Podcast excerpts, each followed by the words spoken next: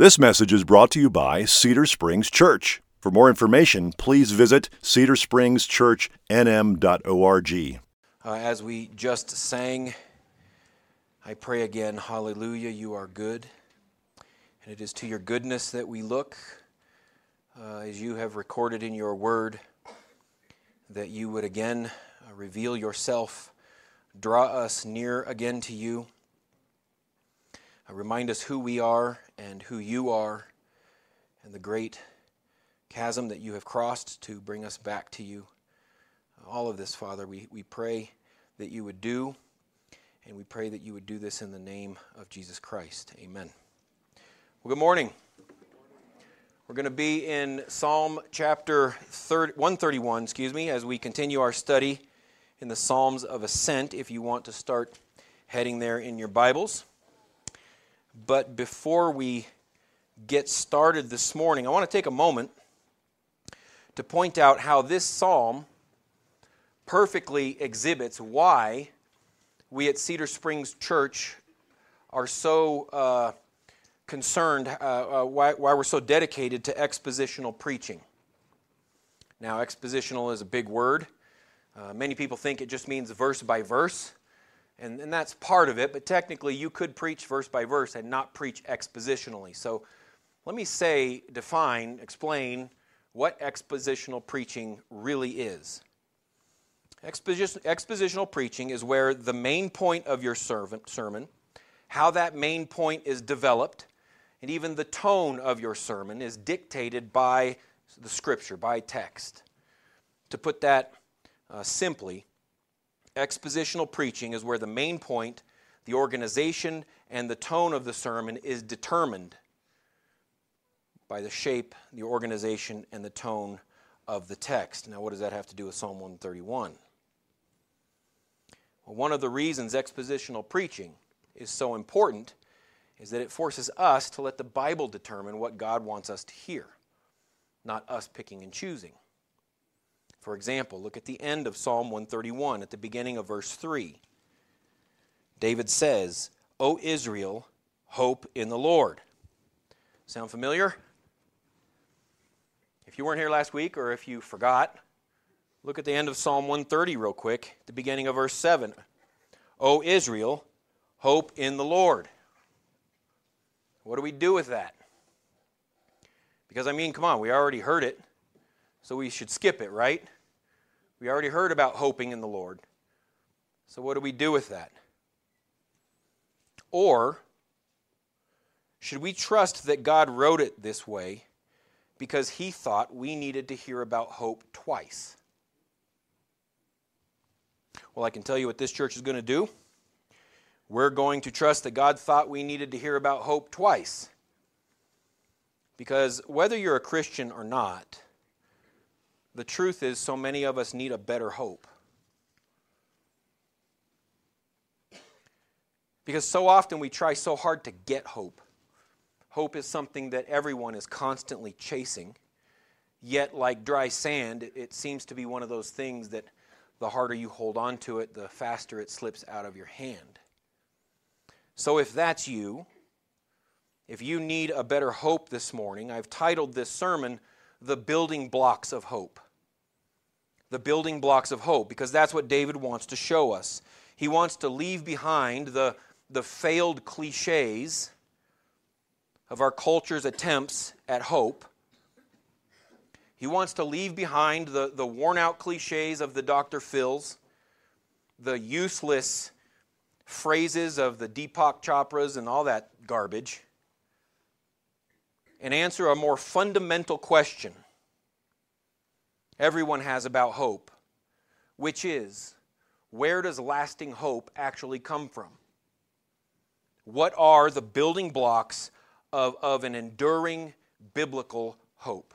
And that's the question I want to answer this morning. What are the building blocks of a lasting hope? We're going to do that by diving a little deeper into this passage than I usually might. So strap in. Get ready to follow me through these very dense three verses, beginning with verse 1, where David tells us that the first building block of hope is humility. The first building block of hope is humility. Psalm 131 in verse 1, David writes, O Lord, my heart is not lifted up, my eyes are not raised too high. I do not occupy myself with things too great and too marvelous for me. Now, the first thing I want you to see is the extent of David's humility. First, his humility begins in his heart, the, the seat of his emotions. That place the Bible says is both the, the origin of both your thoughts and your actions. Which makes sense because he says next that his eyes or his, his countenance is not raised too high. Your translation might say that his eyes are not too haughty, too proud, meaning he doesn't have his ambitions set on things that are above his station. Which naturally leads to lastly, he says, I, I he, says uh, he doesn't occupy himself with things above his pay grade, things that are too great. Literally, David says, I don't go walking in things that are too great for me. In other words, like I said, David is describing a pervasive humility, a humility that is born on the inside and is exhibited outward through his, his, his, uh, his countenance and his actions, which I don't know about you, that is a humility that is rather foreign to me.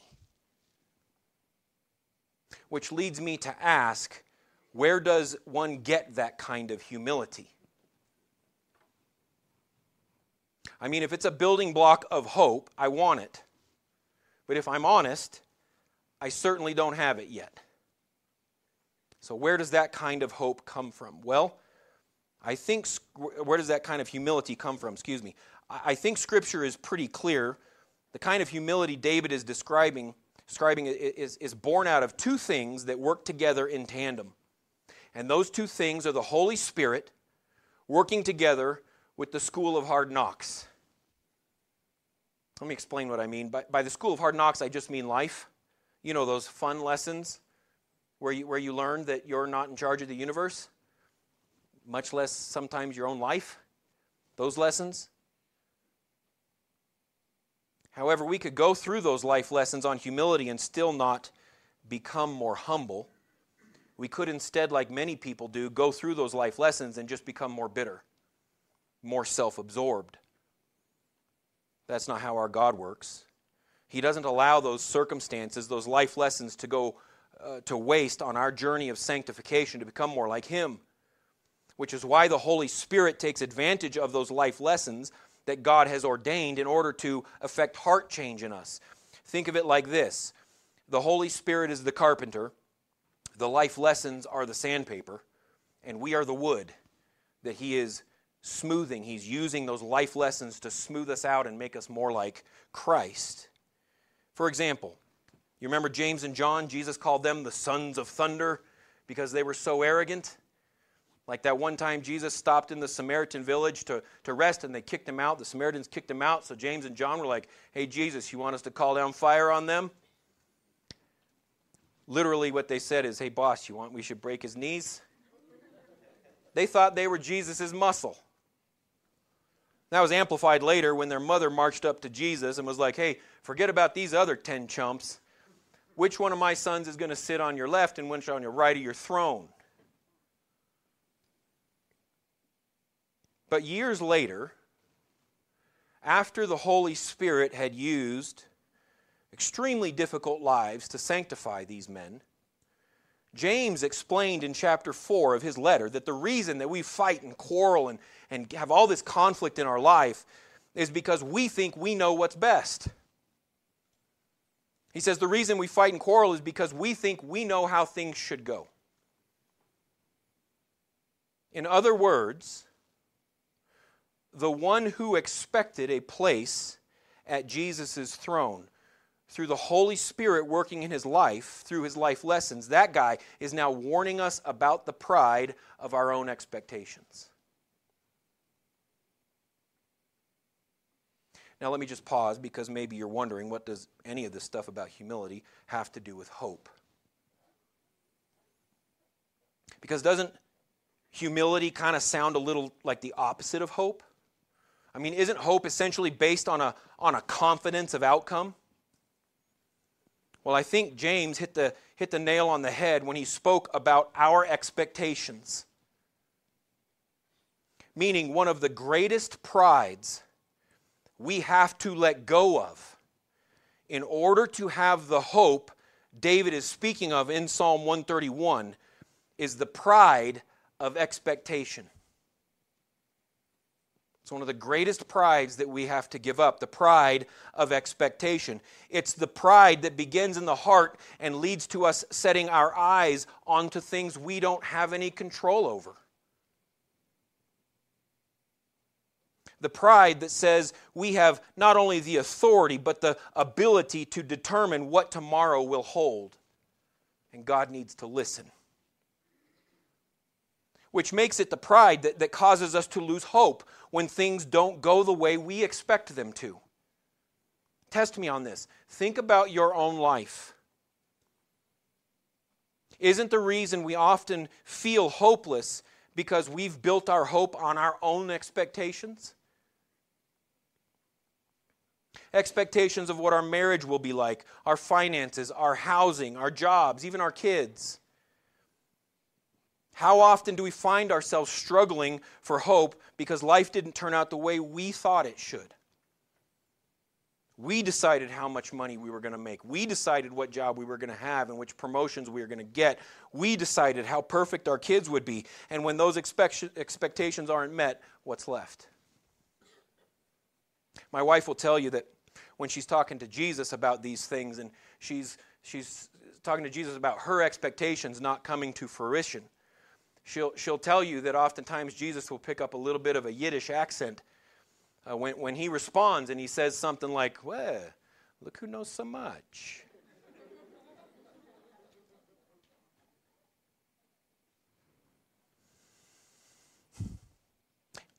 Think about where the humility of David in Psalm 131 is coming from.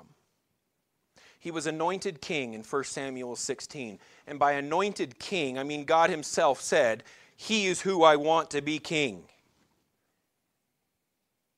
Imagine if God told you something like that. Something was going to happen in your life. Imagine if God came out, hung speakers on the moon, and said something was going to happen to your Your kids are going to turn out okay.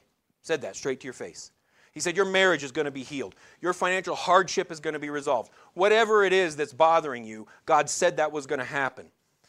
How many years need to go by before you begin to wonder if God forgot about you? Or, or should I maybe say weeks or days or hours? Because in David's case, it would be 15 years before Saul, the current king, would die and David would officially be inaugurated as the king of Israel. For 15 years, God allowed Saul to try to kill the man that God said he wanted to be king. For 15 years, God allowed David to live on the run. For 15 years, after God said, You're the king I choose, David lived like a fugitive. You think that's what David expected when he was anointed king in 1 Samuel 16, in 1 Samuel 16. I can tell you it wasn't because if you just look at the Psalms David wrote while he was struggling with those expectations, you can hear it. For example, Psalm 62, David said, Those of low estate are but a breath, those of high estate are a delusion. He's struggling with this idea that it doesn't matter what state, you know, what, what, what class you are. He says, For my God alone my soul waits in silence because only in him do I hope. Or in Psalm 42, he's arguing with himself. He's saying, Why are you so downcast, my soul? Hope in God. Can you, can you hear how he's battling his own expectations for, for hope? But look what God taught him through those 15 years. O Lord, my heart is not lifted up. I'm the greatest king Israel ever had. He says, My eyes are not raised too high. I do not occupy myself with things too great and too marvelous for me. You see, the first building block of hope is humility. Listen, because humility is the birthplace of humbly submitting our expectations of how we think things should go to the one who actually ordains how things will go.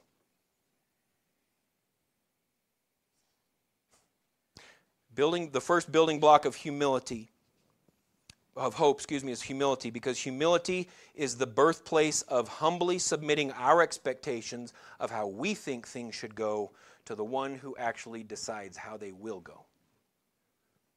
Which leads to the second building block of hope. Because you see, I can be humble and still not have hope. I can humbly believe that I don't know what's best, that I don't have control over tomorrow, that I don't know how things are going to turn out. I can humbly believe that, and that could simply lead to me to, to more anxiety and bitterness and despair because I don't think anyone else does either. But Scripture tells us different, doesn't it? For example, how would you finish this sentence? Finish this sentence for me. Humble yourselves under the mighty hand of God by what? By doing what? How, how would you humble yourselves under the mighty hand of God? I think our reflex would be to, to, to say something like, by not thinking too highly of yourself, or by treating others better than yourself, or something like that. But listen to what Peter says in 1 Peter chapter 5, beginning in verse 6. He says, Humble yourselves, therefore, under the mighty hand of God. Skipped a little interjectory phrase. How? How do we humble ourselves to the mighty hand of God? Peter says, by casting all your anxieties on Him. That's how you humble yourself before the mighty hand of God, as you cast your anxieties on Him. And David says, if you look at verse 2 in Psalm 131, but I have calmed and quieted my soul. Like a weaned child with its mother, like a weaned child is my soul within me. So, do you see it? Do you see how Peter is connecting humility and trust just like David is in Psalm 131? In other words, in addition to humility, the second building block of lasting hope is trust. The second building block of lasting hope is trust. Let me show you how David gets there follow his progression through this imagery of verse 2. He begins by saying he has calmed and quieted his soul. In other words, he's saying he has this deep peace. You remember that great theological film, Kung Fu Panda?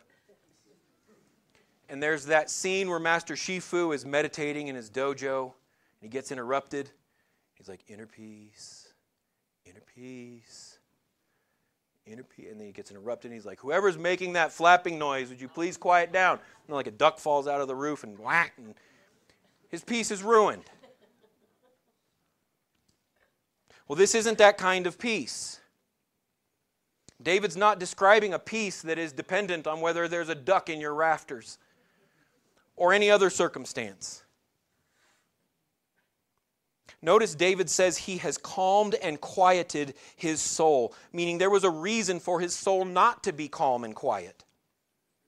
Now, we don't know what that reason was, but David found a peace that took some amount of time and effort to achieve because it lies outside of those circumstances.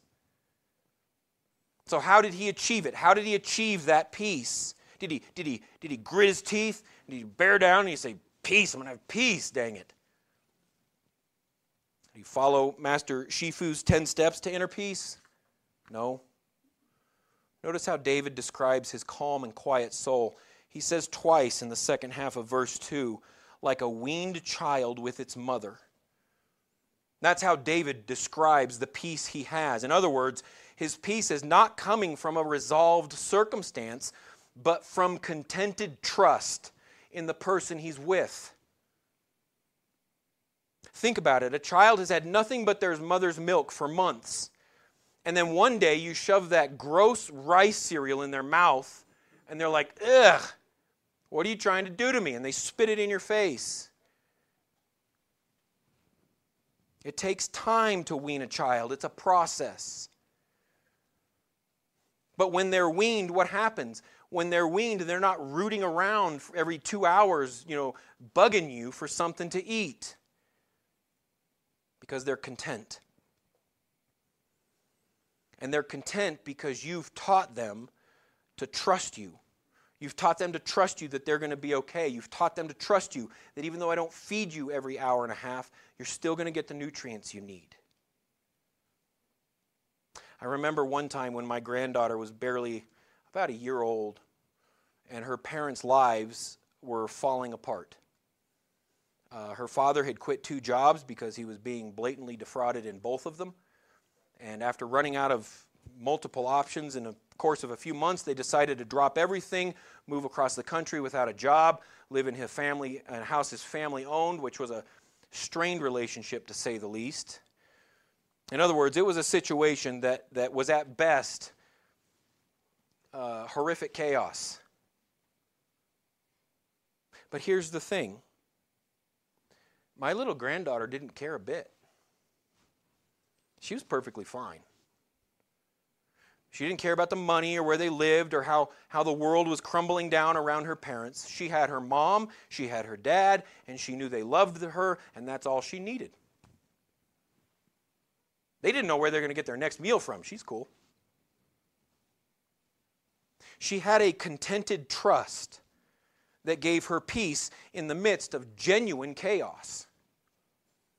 And it's such a picture of what God wants us to be. When He calls us to be like children, He's calling us to be like a child. This contented trust. I got my dad. That's all I need. That's the kind of trust David is talking about in verse 2. That's the kind of trust that hope is built on because it's the kind of trust that transcends circumstances which is why I think one of the greatest deceptions that the enemy has perpetrated on our culture is that contentment is found in circumstances. It's found in achievements, it's found in wealth. As a culture, we are infected with this idea that once I have this thing, once I achieve this goal, once that thing arrives, then I'll be satisfied. Then I'll be content. I want you to listen to this poem I came across this week. Keep in mind, this was written by a 14 year old named Jason Lehman in 1989. He wrote, It was spring, but it was summer I wanted, the warm days and the great outdoors.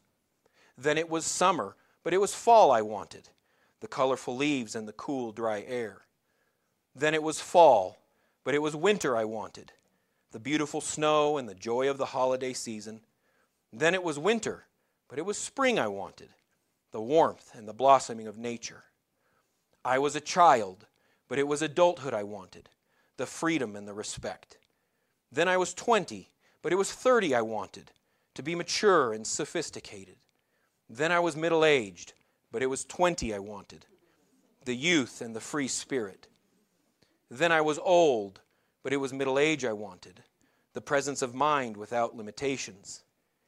Now my life is over, and I never got what I wanted. I don't think I've heard a much more apt description of our culture.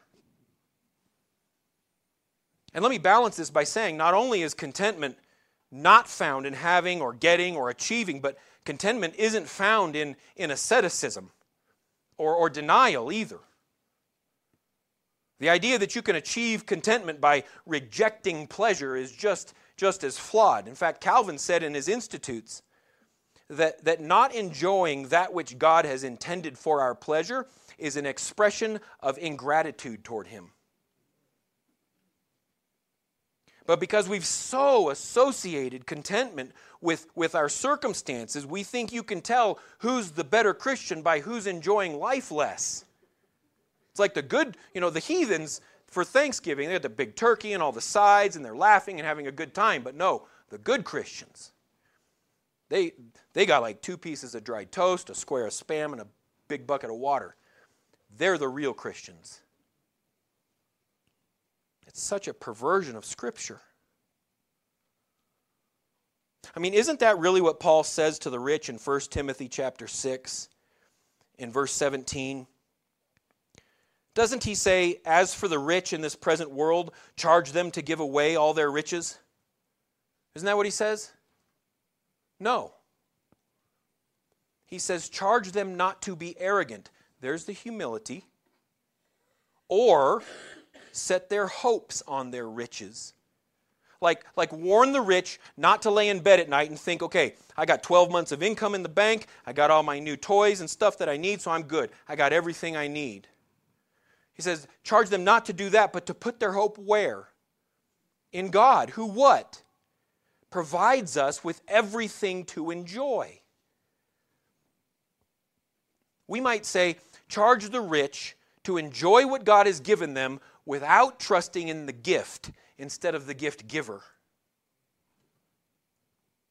In other words, that's the point. Just like David's illustration of the child and the mother in verse 2. Lasting contentment is not found in our circumstances. It's not found in what we have or what we don't have. It's found in trusting a person.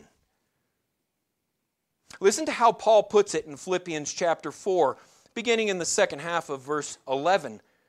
He says, For I have learned in whatever situation I am to be content. I know how to be brought low, and I know how to abound in any and every circumstance. I have learned the secret of facing plenty and hunger, abundance and need. How? How did he learn that? Listen to this statement of trust. He says, I can do all things through him who strengthens me. He's not talking about winning your soccer game or getting that promotion. He's saying, I can endure terrible things and I can endure good things because He strengthens me to do it. Paul's contentment is not found in his circumstances, but in his trust of God. And don't miss how Paul said he achieved this contentment back in verse 11. He said, For I have what? Learned in whatever situation I am in to be content. The great apostle Paul had to learn how to be content. You take that down. In other words, this second building block of hope, it's just like the first. It's learned. Let me say that differently. If you're in this room and you believe in Jesus Christ, you have involuntarily been enrolled in the school of contentment you are enrolled in the school of contentment. It's the school where you learn that contentment is born out of trust, and trust is the bedrock of lasting hope. I don't know about you. Maybe you did good in school, but I may or may not have been known to skip class a few times. How are you doing in the school of contentment? Are you listening to the teacher? Are you doing your homework? Because listen, what Scripture is telling us is that the culmination of your education at this school is not a diploma, it's not an achievement, it's, it's not a qualification. No, the culmination of your education at the school of contentment is your trust in a person. Let me say that one more time. Contentment at its core is a matter of trusting a person, just like David described the weaned child in verse 2. His contentment is not in their circumstances, but in the arms of their mother. So, how do you know what your grade is in that school? How, how, how do you know if you you're, you're doing okay in the school of contentment. Because let's be honest, it's easy for us as Americans to say, I'm going to enjoy everything God has blessed me with, just like Scripture says, because I don't put trust in the things I have. It's easy to say that. And I would say that's great, and I mean it. That's a wonderful thing if you can answer these questions. Do you need more? Do you need more?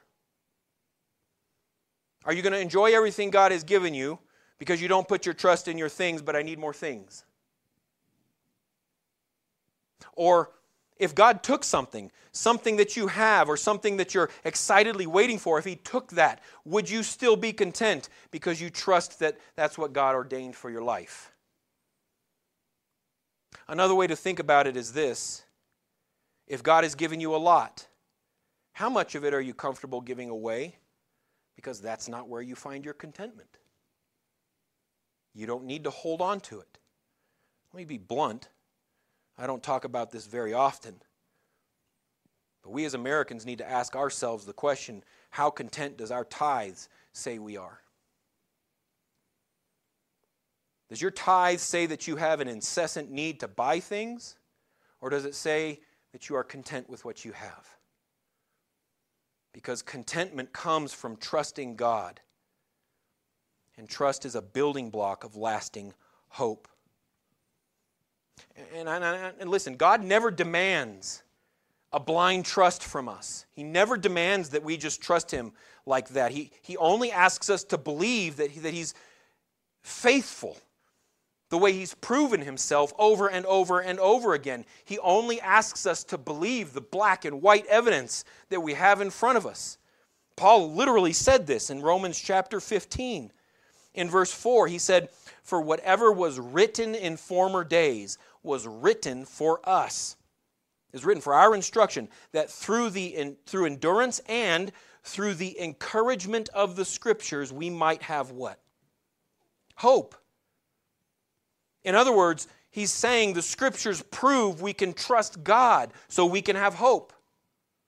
And how does Scripture prove that? Well, through all the stories where at the time of the story the people thought something had gone terribly wrong, and then God proved that it was for their good. Like the story when he almost wiped out Jacob's family with a famine, but then later he proved that he used that famine to drive them to Egypt, where he needed to incubate that, that family into the promised nation that he had promised Abraham from 72 to millions. Scripture shows you what God was doing. Or the story where God led that great nation into the desert, where they swore for 40 years they took a wrong turn somewhere. But Scripture is very clear. Listen, it was during those 40 years that they got to see some of the most vivid pictures of who their God was. It is in the wilderness that God shows us who He is. They got to see Him part the Red Sea and provide manna from thin air and water out of rocks. The point is, none of these people knew what was going on at the time, just like we don't. In fact, all of them were certain that something had gone horribly wrong, just like we are. That our life is over. This isn't right. This is a huge mistake, God. Get back to the controls. But the Bible is very clear that these stories have been recorded so when our lives fall apart like they felt theirs did, we have ample evidence to trust that God is not only sovereign, but He is good. In fact, he would eventually record a story where not only everyone involved, but even nature was sure something terrible had happened. He would record the story of himself being nailed to the cross by his own creation and then buried in a borrowed tomb because he was too poor for his own. Another story that when that happened, not even the sun could bring itself to shine in the middle of the day. But Scripture reveals that that happened on purpose before we even knew we needed it. So Jesus could stand in front of God bearing your sins and mine to bear the wrath of God on our behalf. Until three days later, Scripture tells us that as horrible as that situation seemed at the time, three days later, Jesus came walking out of the tomb, dragging the head of death behind him, just like David did Goliath's. Paul is telling us in Romans 15 that that story of Jesus Christ coming out of the grave is recorded so that you may hope. When your life seems like it's falling apart, the Bible says Jesus walked out of the grave. When you feel like something is going terribly wrong, the Bible says, but Jesus walked out of the grave. When you wonder why this won't get fixed, why your heart hurts so much, the Bible says Jesus walked out of the grave so you can hope.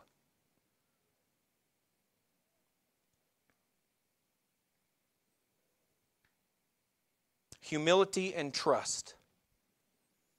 These are the two building blocks of lasting hope.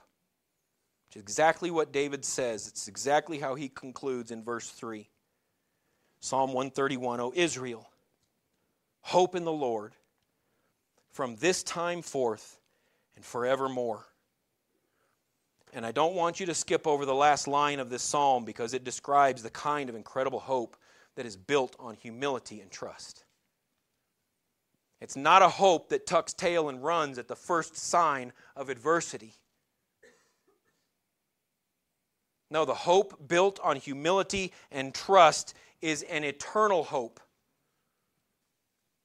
Humility that, that God knows what tomorrow holds, not me.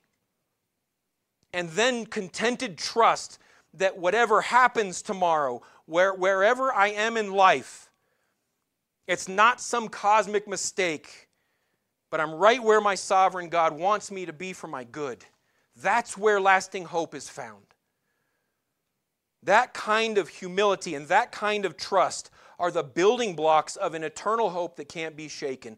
Even if that person says to you that thing you never thought they would say or do, even, even when that sorrow that you never expected, it breaches the walls of your family, even when despair starts knocking on your heart, when you see something around you crumbling that you never expected to crumble, the hope that is built on humility and trust in God stands forever. It remains steadfast through the ebbs and flows of life. So I ask you, do you want that hope? Do you want that kind of hope? Then, saint, humble yourself to the sovereign will of God. Stop being angry at Him when tomorrow doesn't turn out like you expected it to be. And trust that He will keep you and grow you through wherever He ordains tomorrow to hold. Because that's a hope that is not dependent on our circumstances, but a hope that is anchored to the throne room in heaven. Because it's a hope that was born out of the wounds of Jesus Christ. It's a hope that was then tempered in the grave where he lay dead, which means it is a hope that is as alive as he is. Which means, just like Peter said in 1 Peter 1, it's a hope that is kept imperishable, undefiled, and unfading in heaven for you when you get there. Which means it's a hope that can humbly and trustfully say, Immovable my hope remains, though shifting sands before me lie. Because the one who washed away my stains shall bear me safely to the skies. Because built into Christ, secure I stand for with his Spirit I've been sealed. By grace I'll see the promised land, where all my sorrow shall be healed. Stand with me, please, and let's make that